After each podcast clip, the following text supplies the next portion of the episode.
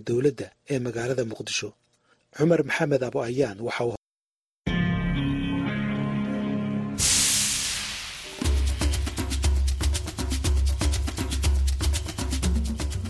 Ni saa moja na nusu jioni kwa saa za Afrika Mashariki, sawa na saa kumi na mbili na nusu kule Afrika ya Kati. Hii ni idhaa ya Kiswahili ya Sauti ya Amerika, VOA, inatangaza kutoka hapa Washington DC, ambapo ni saa tano na nusu asubuhi. Leo ni Jumanne, Januari 31 mwaka 2023.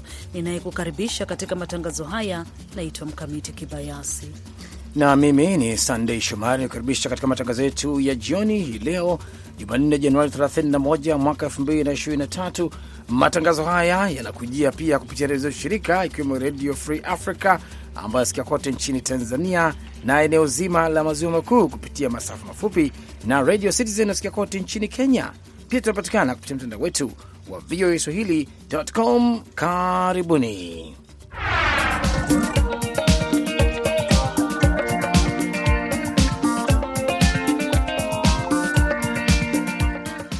Ripoti tulizo nazo hivi sasa ni kwamba kiongozi wa kanisa Katoliki Papa Francis amewasili DRC katika nchi ambayo inashuhudia mapigano hivi sasa, huku pia atapata fursa ya kukutana na vijana. Akikutana na vijana ni kuwapa moyo, kwa sababu anaona eh, katika eh, ripoti ya Umoja wa Mataifa eh, vijana wengi huko mashariki mwa Kongo tangia vita kuanza, eh, wengi hawaende shuleni, wengi wanataabika sana na katika ripoti nyingine, bunge la Rwanda limeunda tume ya dharura ambayo itakuwa na jukumu la kutafuta chanzo na ukweli juu ya mzozo baina ya Rwanda na Jamhuri ya Kidemokrasia ya Kongo. Hizi ni baadhi ya vidokezo vya ripoti utakazosikia katika matangazo haya ya takriban dakika 30, lakini kwanza, Sande Shomari anakusomea habari muhimu za dunia.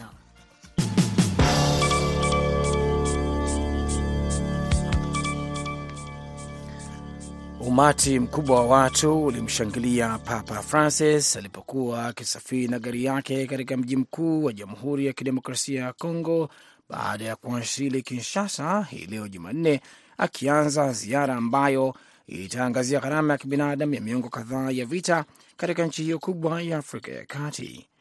Francis ndiye papa wa kwanza kuzuru Kongo tangu Papa John Paul wa pili mwaka 1985 wakati ilikuwa bado inajulikana kama Zaire. Takriban nusu ya wakazi milioni 90 nchini Kongo ni Wakatoliki. Taarifa zaidi tutaungana na mwandishi wetu aliyoko Kinshasa hapo baadaye kidogo. Kamati kuu ya kitaifa ya chama tawala cha African National Congress ANC huko Afrika Kusini inataka hali ya dharura ya kitaifa kutangazwa sawa na ile iliyotangazwa kukabiliana na janga la COVID-19 ili kusaidia kumaliza hali ya ukosefu wa umeme. Katibu mkuu wa ANC Fikile Mbalula aliwaambia waandishi wa habari hii leo kwamba kamati kuu ya utendaji ANC baada ya kukutana imeitaka kamati ya kukabiliana na mzozo wa nishati inayomshauri Rais Cyril Ramaphosa kuharakisha kazi yake. Rais wa Afrika Kusini Cyril Ramaphosa, ambaye hakuhudhuria mkutano wa jopo la kiuchumi duniani huko Davos mwezi huu kwa sababu ya ukosefu wa umeme, anatarajiwa kutangaza hatua mpya za kuongeza huduma za umeme wakati wa hotuba yake juu ya hali ya kitaifa hapo Februari 9. Na kamati kuu ya chama tawala cha ANC imetaka hali hiyo itangazwe haraka na ukimtaka rais huyo kuchukua hatua. Watu wanaoshukiwa kuwa wanajihadi wamewaua watu kumi na tatu, wengi wao kutoka jeshini, katika shambulio la hivi karibuni kama hilo katika eneo la kaskazini lenye utulivu la Burkina Faso, jeshi lilisema Jumanne. Msaidizi maafisa kumi wa polisi wa kijeshi na wanajeshi wawili wa kikosi kisaidizi kinachosaidia jeshi na raia mmoja walifariki kutokana na shambulio la kigaidi siku ya Jumatatu katika eneo la Falangotu, jeshi lilisema katika taarifa yake. Maafisa wengine kumi wa jeshi la polisi hawakupatikana na wengine watano kujeruhiwa katika shambulio hilo, jeshi lilisema. Burkina Faso ni mojawapo ya nchi masikini na tete barani Afrika. Maelfu ya wanajeshi, polisi na raia wameuawa na takriban watu milioni mbili wamekimbia makazi yao tangu wanajihadi walipoanzisha uasi kutoka nchi jirani ya Mali mwaka elfu mbili na kumi na tano. Na wataalam wa Umoja wa Mataifa hii leo wametoa wito wa kufanyika uchunguzi huru kuhusu uwezekano wa uhalifu wa kivita na uhalifu dhidi ya binadamu unaofanywa na vikosi vya serikali na mwanakandarasi binafsi wa kijeshi wa Rusia Wagner Group nchini Mali. BMJ ana taarifa zaidi. Serikali ya Mali ambayo ilichukua mamlaka katika mapinduzi ya kijeshi ya mwaka 2021 hapo awali ilisema kwamba vikosi vya Rasia katika nchi ya Afrika Magharibi sio mamluki, bali ni wakufunzi wanaowasaidia wanajeshi wa ndani kwa vifaa vilivyonunuliwa kutoka Rasia. Mataifa yenye nguvu ya Magharibi yanasema kwamba vikosi vya Rasia nchini Mali vinajumuisha wanakandarasi wa kundi la Wagner. Tangu mwaka 2021 wataalamu wamepokea taarifa za mauaji ya kutisha, makaburi ya halaiki, vitendo vya mateso, ubakaji na unyanyasaji wa kijinsia, uporaji, kuwekwa kizuizini kiholela na kutoweka kwa watu, yote hayo yakifanywa na jeshi la Mali na washirika wao, ilisema taarifa hiyo kutoka kwa wataalamu hao wa kujitegemea. Msemaji wa jeshi la Mali hakujibu mara moja ombi la kutoa maoni yake. Rais wa Rasia Vladimir Putin alisema mwaka jana kwamba Rasia haina uhusiano wowote na wanakandarasi wa kijeshi wanaofanya kazi nchini Mali, lakini akaongeza kwamba nchi hiyo ya kiafrika ina haki ya kufanya kazi na makampuni ya kibinafsi ya Rasia. Waendelea kusikiliza habari za dunia kutoka idhaa ya Kiswahili ya Sauti ya Amerika, VOA, ikitangaza kutoka Washington DC. Rais wa Tunisia Jumatatu alilaumu idadi ndogo ya waliojitokeza kushiriki uchaguzi wa bunge kutokana na chuki miongoni mwa wapiga kura wa bunge hilo na sio kupungua kwa umaarufu wake. Tume ya uchaguzi ilitangaza kuwa ni asilimia 11.4 pekee ya wapiga kura ndio waliopiga kura siku ya Jumapili katika duru ya pili ya uchaguzi wa bunge. Wakosoaji wa rais Kais Said walisema vituo vitupu ni ushahidi wa kupinga ajenda yake na kunyakua mamlaka. Vyama vya upinzani vilimtaka Saidi kujiuzulu baada ya kile walichokiita kushindwa kabisa, vikisema uchaguzi wa mapema wa wabunge na rais ndiyo njia pekee ya kuondokana na mgogoro huo. Saidi alipinga shutuma hizo akiwaita wakosoaji wake wasaliti. Asilimia 90 hawakupiga kura. Hii inathibitisha kwamba Watunisia hawana imani tena na taasisi, na hii katika mwongo uliopita bunge limekuwa taasisi ya upuuzi na jimbo ndani ya nchi, Said alisema. Na matarajio ya kuipatia Ukraine ndege za kivita yalitarajiwa kuwa katika ajenda leo Jumanne, wakati waziri wa ulinzi wa Ukraine Oleksii Reznikov alipotembelea Paris kwa mazungumzo na viongozi wa Ufaransa. Maafisa wa Ukraine wametoa wito kwa washirika wao wa magharibi kutuma ndege hizo ili kukabiliana vyema na uvamizi wa Rusia, lakini hadi sasa wito huo umepokelewa kwa tahadhari. Alipoulizwa na waandishi wa habari kama Ufaransa ina mipango ya kutuma ndege za kivita nchini Ukraine, rais wa Ufaransa Emmanuel Macron alisema siku ya Jumatatu kwamba hakuna kisichojadiliwa, lakini aliweka masharti mengi kabla ya hatua hiyo kuchukuliwa. Hizo ni pamoja na kwamba vifaa hivyo havingegusa ardhi ya Rusia na haingesababisha kuongezeka kwa mvutano na haitodhoofisha uwezo wa jeshi la Ufaransa. Nchini Marekani, Rais Joe Biden alipowasili katika ikulu siku ya Jumatatu, waandishi wa habari waliuliza ikiwa atatoa ndege za kivita za F16 kwa Ukraine. Biden alijibu hapana.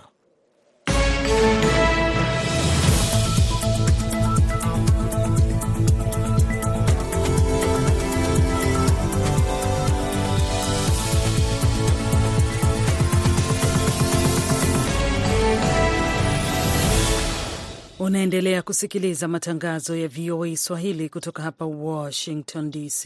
Habari kuu ni huko Jamhuri ya Kidemokrasia ya Kongo, ambapo kama mlivyosikia kwenye taarifa zetu, Papa Francis amewasili Jamhuri ya Kidemokrasia ya Kongo, DRC, kwa ziara ya siku nne kabla ya kuelekea Sudani Kusini. Hii ni ziara iliyokuwa ikisubiriwa kwa muda baada ya kuahirishwa hapo mwaka jana. Nimezungumza na mwandishi wetu Kahozi Kosha kutoka DRC na kwanza nikamuuliza mazingira yalivyo katika mapokeo ya Papa Francis na ni maeneo gani anayotarajiwa kutembelea huko. Baba Mtakatifu Francis amefika kwenye ikulu ya rais wa jamhuri Felix Tshisekedi na amelakiwa na rais wa jamhuri. Baba Mtakatifu ameonekana kama amechoka kweli. E, punde tu Baba Mtakatifu atatoa hotuba wake wa kwanza kulingana na e, na viongozi wa kanisa Katoliki. Ni ziara ya kwanza na iko na maana ya kuweza kuwakusanya Wakongomani kwa kuweza kuwaweka pamoja kumaliza Eh, kumaliza chuki baina yao na yote kupitia kwa jina ya Yesu Kristu kama anavyoeleza eh, kardinali wa hapa Kinshasa Mbongo, ambaye alikuwa vilevile kwenye airport uh, kwa kumlaki Baba Mtakatifu Francis. Kahozi, tunafahamu kwamba Papa Francis pia atakutana na waathirika wa mapigano yanayoendelea huko mashariki mwa DRC. Je, kuna fununu zozote ambazo umepata? Nini hasa anataka kuzungumza na waathirika hao? E, kwa kweli utakumbuka ziara ya Baba Mtakatifu Francisco iliarishwa mwaka uliopita, na kwenye ziara yake alikuwa akipanga kwenda hodi huko Goma kuwaona watu ambao wanaokimbia vita, kuwaona watu wanao eh, eh, kupata eh, waliojeruhiwa, kuwaona wakina mama waliobakwa. Eh, Baba Mtakatifu aliomba wale wakimbizi wa vita, wale wote wanaotabika na vita wakuji hapa Kinshasa, na maparokia sita ya huko mashariki ya Kongo, kila parokia ilituma watu sita kwa, kuku, kwa, kuku, kwa kukutana na Baba Mtakatifu. Mwenyewe aliomba kabisa awaone, atazungumza nao. Kesho Baba Mtakatifu atasoma misa kwenye uwanja wa ndege wa Lwano, ni uwanja wa jeshi unaopatikana katikati ya mji wa Kinshasa, na kisha hiyo Baba Mtakatifu atakuwa atapokea wale e, wakimbizi wa vita wanaotoka huko mashariki wa Jamhuri ya Kidemokrasia ya Kongo, kabla vilevile ya kukutana na vijana Jumatatu e, e, juma kesho kutwa kwenye uwanja wa mpira wa wa wa Stade de Martyrs, na utakumbuka Baba Mtakatifu ata, atapokea vilevile eh, viongozi wa makanisa mbalimbali kabla ya kusafiri kurudi unamo tarehe tatu kuwaelekea huko Sudani. Je, imefahamika kwamba anapokutana na vijana ni nini hasa anaenda kuzungumza nao? Akikutana na vijana ni kuwapa moyo, kwa sababu anaona eh, katika eh, ripoti ya Umoja wa Mataifa eh, vijana wengi huko mashariki mwa Kongo tangia vita kuanza, eh, wengi hawaende shuleni, wengi wanataabika sana. Hata leo kutakuwa makeshi ya vijana, wataimba nyimbo na sala eh, kwenye uwanja wa ndege, mahali ambapo Baba Mtakatifu atasoma misa. Kabla ya misa ya kesho, vijana wote wanaalikwa wakiwa wale wa dini ya Kikatolika, hata wengine ambao eh, wanaamini tu Yesu Kristu, hata vilevile wale wanaoamini eh, wanao wa, dini ya Kiislamu, wote wanaalikwa kuimba kwa kutafuta njia mojawapo kupata amani hapa eh, Jamhuri ya Kidemokrasia ya Kongo. Ni Kahozi Kosha, mwandishi wa VOA huko DRC akizungumza nasi.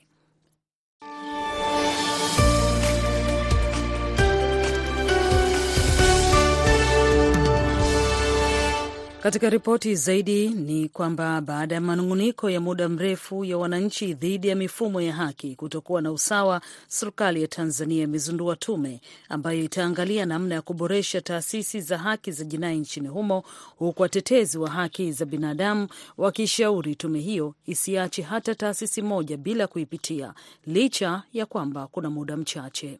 Mwandishi wetu wa Dar es Salaam, Amri Ramadhan, anayeripoti kamili. Watetezi wa haki za binadamu nchini Tanzania wametoa ushauri kwa kamati ambayo imepewa jukumu la kupata majibu kwa maswali mengi kuhusu malalamiko ya wananchi dhidi ya mifumo ya haki nchini kufanya kazi yao kwa ufanisi kwa manufaa ya wote. Hayo yalikuwa miongoni mwa maoni ambayo yametolewa na wadau wa haki za binadamu nchini. Mkurugenzi mtendaji wa kituo cha sheria na haki za binadamu Tanzania, wakili Ana Henga, mara baada ya Rais Samia Suluhu Hassan kuzindua tume hiyo, alisema kuwa ili tume iweze kuonyesha mafanikio licha ya muda mfupi waliopewa wa miezi minne kukamilisha majukumu yao, ni vyema washirikishe taasisi ambazo zinahusiana na mambo ya jinai, huku akisisitiza kuwa waweke mifumo ya kudumu itakayochora dira kwa kila kiongozi anayeingia madarakani. Wasiache hata taasisi moja wala kitu chochote ambacho kinahusiana na jinai. Ndiyo, jinai ni kubwa na miezi minne inaweza kawa kama michache kidogo, lakini wajitahidi, kama ni mfumo wa sheria au mfumo wa sera, watoe mapendekezo ya sera na sheria ambayo ita, itakuwa ni kitu cha kudumu. Kesho kutwa Samia hayupo, akaja rais mwingine, sheria inakuwa iko vizuri, kunakuwa kuna mifumo. Tume ambayo imeundwa na kuzinduliwa leo jijini Dodoma na Rais Samia itakuwa na wajumbe kumi na moja na kazi zao ni kujibu maswali mengi ya Watanzania dhidi ya mifumo ya haki, na kazi ya tume inatakiwa ikamilike ndani ya kipindi cha miezi minne. Naye mratibu wa haki za binadamu Onesimo Ole Nguruma amesema kuundwa kwa tume ni jambo jema, lakini matokeo chanya ya kazi ya tume yanahitaji wajumbe ambao hawana dosari. Hivyo uwepo wa wajumbe wengi kutoka jeshi la polisi ambao wenyewe wamekuwa wakitajwa katika kushindwa kuwa na usawa katika majukumu yao kunatia shaka katika kufanikisha kazi za tume hiyo. Ukiangalia kuna wajumbe kama watatu wanne hivyo kutoka jeshi la polisi. Nadhani hapo ilikuwa kuna changamoto, kwa sababu nadhani hata rais mwenyewe leo amekiri kwamba watu mia sabini wanalalamikia. Sasa isingependeza kuwaweka kwa wingi kwenye tume ile, lakini pia wadau wengine wameachwa, sasa kiraia, watetezi wa haki za binadamu, wanasheria ambao ndio wadau wa mfumo wa haki za, za jinai. Wakati wa uzinduzi wa tume hiyo, rais wa Tanzania Samia Suluhu amewataka wajumbe wa tume kutoa mapendekezo kila sehemu wanayoona kuna haja ya kurekebisha sheria kwa uharaka na wepesi bila ya kuweka mazingira magumu katika uboreshwaji wake. Kuliko tume imefanya, tunaletewa booklets hivi za peji mia sita na arobaini. Sasa mtu anayekabidhiwa aanze kulisoma, we ingie kichwani. Na hivyo walifanya nani na nani? Hebu waiteni waje watupe summary, wafanye presentation. Hivyo walikusudia nini hasa ili lote, hiyo isiwe? Tume hiyo ambayo inatarajiwa kuanza kazi kesho ni matokeo ya malalamiko mengi kutoka kwa wananchi, wadau wa maendeleo, pamoja na watetezi wa haki za binadamu kuhusu mifumo ya kisheria kukosa usawa. Amri Ramadhani, Sauti ya Amerika, Dar es Salaam.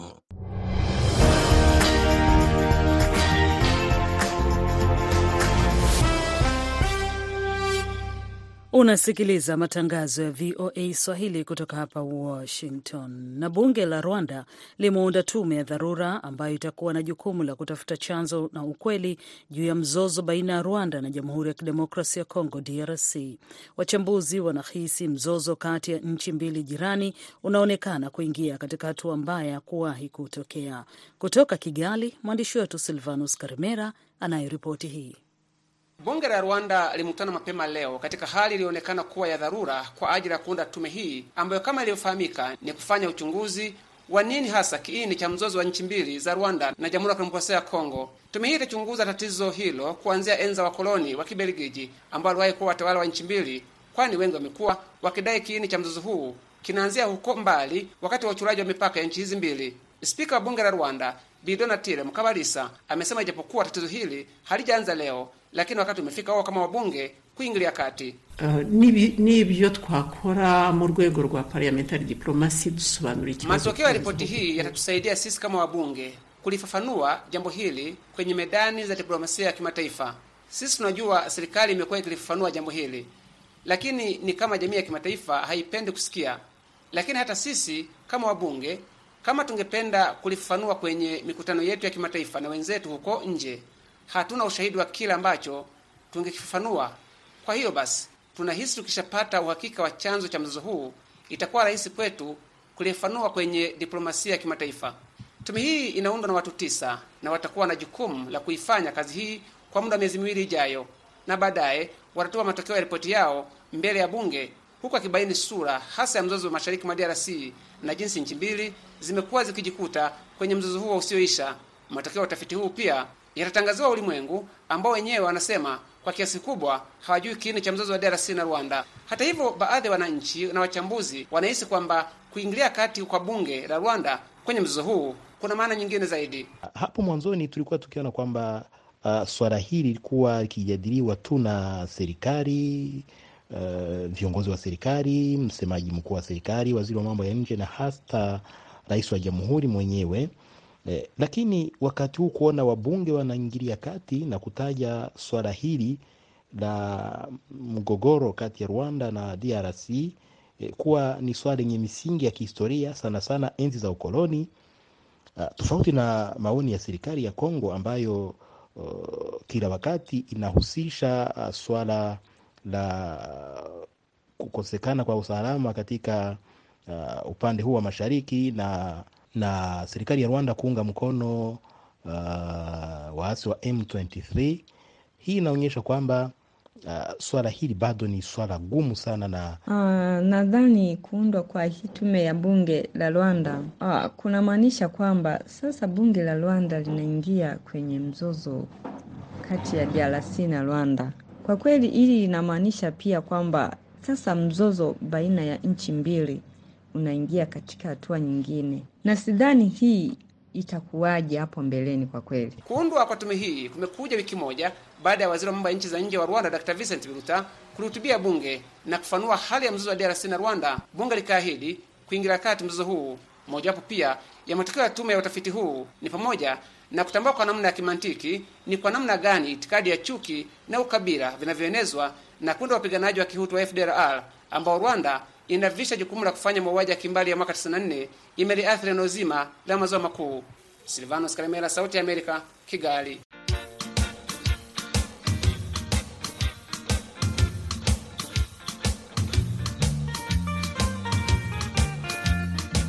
Leo katika dunia ya wanawake tunaongelea wasichana na wanawake wanaopitia ukatili wa kijinsia. Wasichana na wanawake Afrika Mashariki bado wanapitia dhuluma na manyanyaso ya kijinsia licha ya mataifa hayo kuwa na sera zilizo na uwezo wa kuzuia uhalifu huo.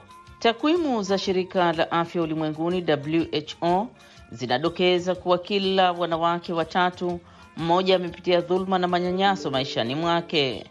Mashirika yasiyo ya kiserikali na wadau wakishirikiana wanajitahidi kurudisha hadhi ya manusura kwa kuhakikisha wanaendelea na masomo kama anavyoripoti mwandishi wetu wa Mombasa, Amina Chombo. Nilidhulumiwa kwa kubakwa. Nilikuwa nimetumwa dukani na mamangu, kaenda dukani, fikapo njiani nikakutana na mvulana, alikuwa anatoka michezoni kanilazimisha kaniambia twende twende, na sikujua ninaenda wapi. Nikamwambia mi sitaki, nanaambia twende, lazima ananivuta. Kaniambia usipige kelele, na ukipiga kelele nitakumaliza. Akafanya yake anayefanya, toka pale nikarudi nyumbani kusema na mamangu. Ni sauti ya manusura wa ubakaji, msichana aliyebakwa akiwa na umri wa miaka kumi na mitatu, wakati huo akiwa katika shule moja ya msingi. Nitamwita Judi, siyo jina lake halisi. Judi ambaye sasa ana umri wa miaka kumi na sita, tayari yeye ni mama wa mtoto wa miaka miwili, mtoto aliyempata kutokana na kitendo cha kubakwa. Ana machungu mengi moyoni. Anihadithia kuwa mtuhumiwa ambaye hakuchukuliwa hatua wakati alipomtendea kitendo hicho cha kikatili alirudi tena kwa mara ya pili na kumbaka, wakati huu akimpachika ujauzito.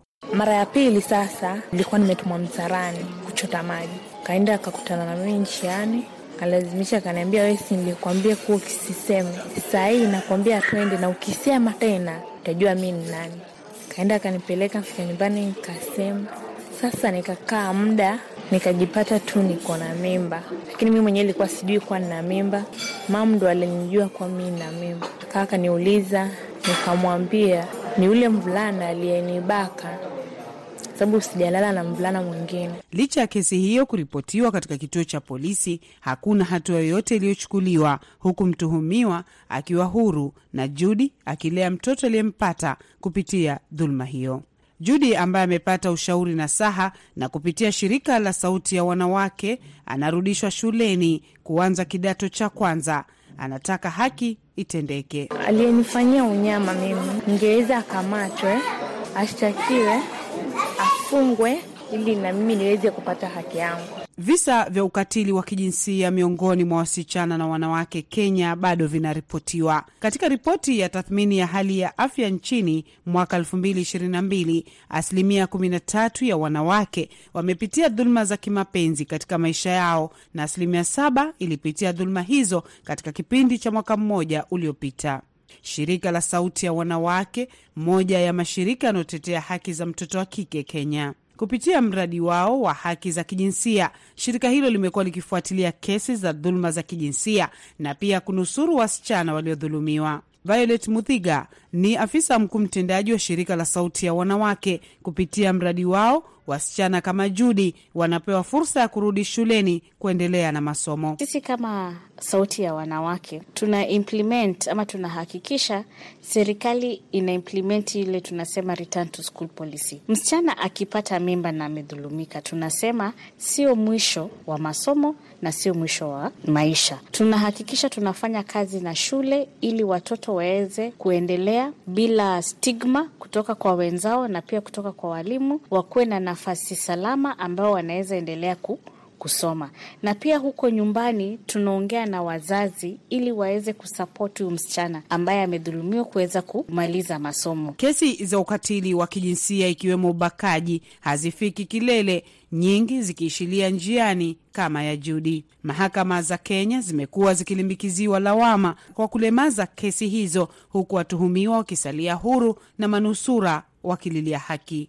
Lilian Lewa ni hakimu katika mahakama ya Kwale, Kenya. Kwa mara nyingi um, kesi huwa zina, zinaanguka kwa sababu ya ushahidi. Ushahidi tu vile ushahidi unachukuliwa, vile ushahidi unakuwa preserved, vile ushahidi unawekwa na vile ushahidi unaletwa kotini na vile ushahidi unakuwa presented in court. Hizo njia nne zisipofuatiliwa vile inafaa, basi kesi itaanguka. Huyu huyu manusura amefika kotini akatae kupeana ushahidi Koti haiwezi kumshurutisha, askari haiwezi mshurutisha. Tutajaribu kumweleza umuhimu wa yeye kupeana ushahidi, maanake ni ushahidi wake utamwingiza yule mshukiwa kizimbani. Sasa asipopeana ushahidi, kesi ishakunywa maji. Mbali na mahakama kuchelewesha kesi, jamii pia imelaumiwa kwa kutofuata hatua zifaazo katika kuripoti kesi za ukatili wa kijinsia, hasa za ubakaji. Hakimu Lilian akitaka jamii kufuata sheria na siyo kumaliza kesi hizo kinyumbani. Kwa mambo ya SGBV, mahali ambako mtu unafaa kwenda, hata si kwa chifu wala wapi, enda polisi. Maanake ukienda polisi ukiripoti hivi, kama ni mambo ya ubakaji, hiyo pia ina fall under SGBV. Kama ni dhuluma ya, ku, ya, ya patna wako ama mume wako akikupiga, hilo, hilo ni kosa kubwa sana. Ukiripoti polisi, polisi anajua kile anafaa kufanya. Amina Chombo, VOA Mombasa.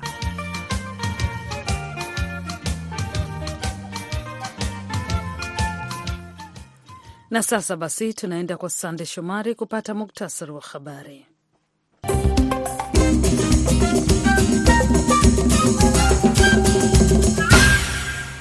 Umati mkubwa wa watu ulimshangilia Papa Francis alipokuwa akisafiri na gari yake katika mji mkuu wa Jamhuri ya Kidemokrasia ya Kongo, Kinshasa, siku ya Jumanne. Akianza ziara yake, Itaangazia gharama ya kibinadamu ya miongo kadhaa ya vita katika nchi hiyo kubwa ya Afrika ya Kati. Francis ni papa wa kwanza kuzuru Kongo tangu Papa John Paul wa pili mwaka 1985 wakati ikiwa banajulikana kama Zair. Takriban nusu ya wakazi milioni 90 nchini Kongo ni Wakatoliki. Mkutano wa kilele wa wakuu wa nchi za serikali na jumuiya ya maendeleo kusini mwa Afrika leo utajadili hali ya kisiasa na usalama katika eneo hilo. Mkutano huo wa siku mbili ulianza jana mjini Windhoek. Mkutano huo wa kilele uliotanguliwa na kamati ya mawaziri ya kikao cha chombo hicho jana, naye Rais Hage Geingob ataongoza mkutano huo kwa nafasi yake kama mwenyekiti wa chombo hicho cha ushirikiano wa siasa, ulinzi na usalama.